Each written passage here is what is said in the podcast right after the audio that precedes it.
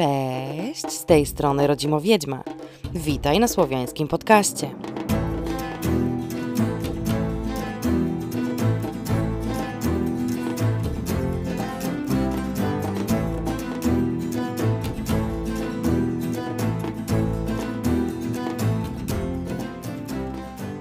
Od tygodnia jestem uwiązana w tej chałupie. Żeby cokolwiek się zmieniło w czasie mojej katorżniczej roboty, to może byłabym nieco bardziej zadowolona ze znalezisk. Niestety jednak rzeczy, które znajduję, kompletnie nie równoważą tony bezwartościowych bubli, które walają się po wszystkich pomieszczeniach, od piwnicy aż po strych. Już prawie na samym początku postanowiłam, że nie będę sprzątała od dechy do dechy. W tej sytuacji, zanim mogłabym się wprowadzić, minęłoby pewnie z pół roku, no może i więcej, a ja nie mam już tyle czasu. Rozejrzałam się więc po domu niechętnie.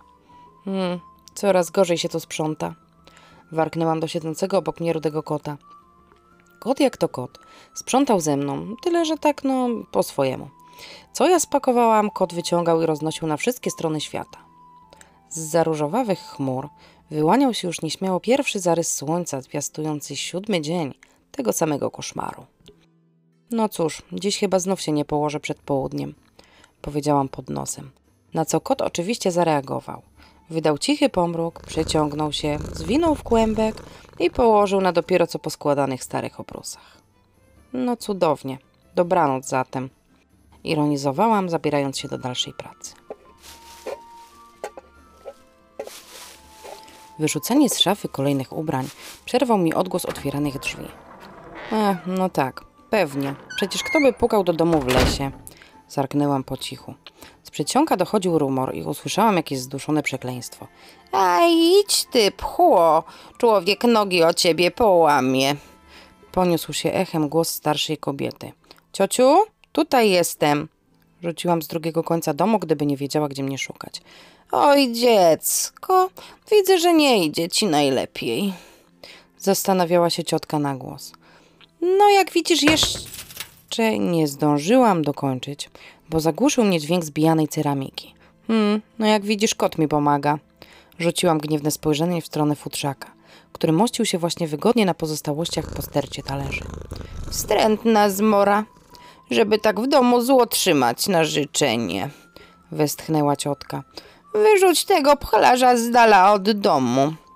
Nie wiem, co twoja babka w nim widziała. Skrzywiła się paskudnie, także patrząc na kota. Ciociu, już ci mówiłam, to żadna zmora, kot po prostu. Wiesz, one, one tak mają. Rzuciłam jej pełne politowania spojrzenie.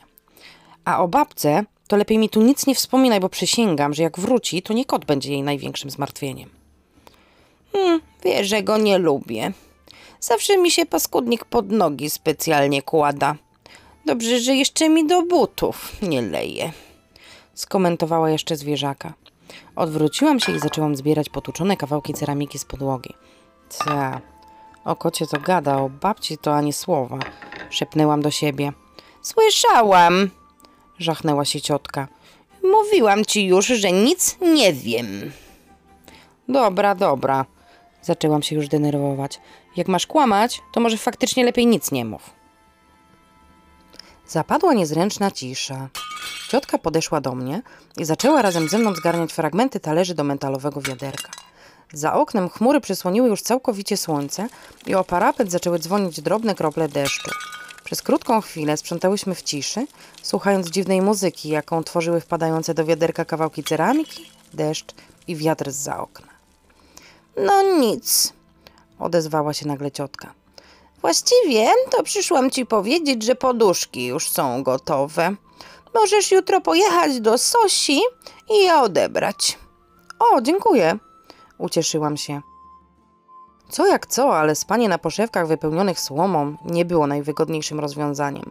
A zwłaszcza po całodniowym wyginaniu kręgosłupa podczas ogarniania całego bałaganu pozostawionego mi tutaj przez babcię. No dobrze, słonko, pójdę już, ale jutro będę pomagać Sasi. Jak zajdziesz, to się zobaczymy. Podeszła do mnie i cmoknęła czubek mojego czoła. Wyszła, nie zamykając za sobą drzwi. Aha, no tak. Pewnie. No przecież kto by zamykał drzwi? Kto by zamykał drzwi od domu w środku lasu? Marudząc pod nosem, poczłapałam do przedsionka, żeby zatrzasnąć drzwi. Wiało tak potężnie, że zaczęłam się zastanawiać, o czym myślała ciotka, zostawiając te drzwi otwarte na oścież. Hmm. Jak tylko chwyciłam klamkę, gwałtowny przeciąg dosłownie wyrwał mi drzwi z ręki. Trzasnęły z takim hukiem, że ściany się zatrzęsły. Z nad futryny odpadły dwie spore deski. No cudownie, naprawdę cudownie. Jeszcze niech ta chałupa się w proch rozpadnie i w pył rozleci. Krzyknęłam zrezygnowana. Sprzątam całymi dniami. Jak tylko jedno skończę, to drugi bałagan sam się robi. Nie dane mi chyba będzie odpocząć przed przywiezieniem reszty moich rzeczy. Zaczęłam zbierać deski z podłogi i uznałam, że chwilowo, chociaż prowizorycznie, wcisnę je na swoje miejsce. Podniosłam pierwszą, aby dopasować ją do dziury i o nie miałam. Moim oczom ukazała się skrytka nad framugą. Sięgnęłam do niej ręką i wyciągnęłam mały notes oprawiony w skórę i kryształy. Co do... szepnęłam, oglądając książeczkę z każdej strony. Otworzyłam nieśmiało notesik. Moim oczom ukazał się napis. Spotkałam raz upira. Wprost spod ręki babci. Ewidentnie co jak co, ale to jej pismo. Może jakieś troszeczkę dziwne i krzywawe, ale te litery to ona ma bardzo charakterystyczne. Pobieżnie przekartkowałam zapiski i odkryłam, że to nic innego jak tomik wierszyków. I to jeszcze o upirach. No babcia to naprawdę ma jakieś dziwne hobby. Cudownie się to lato zapowiada. Rzuciwszy książeczkę na regał, zabrałam się za dalsze porządki.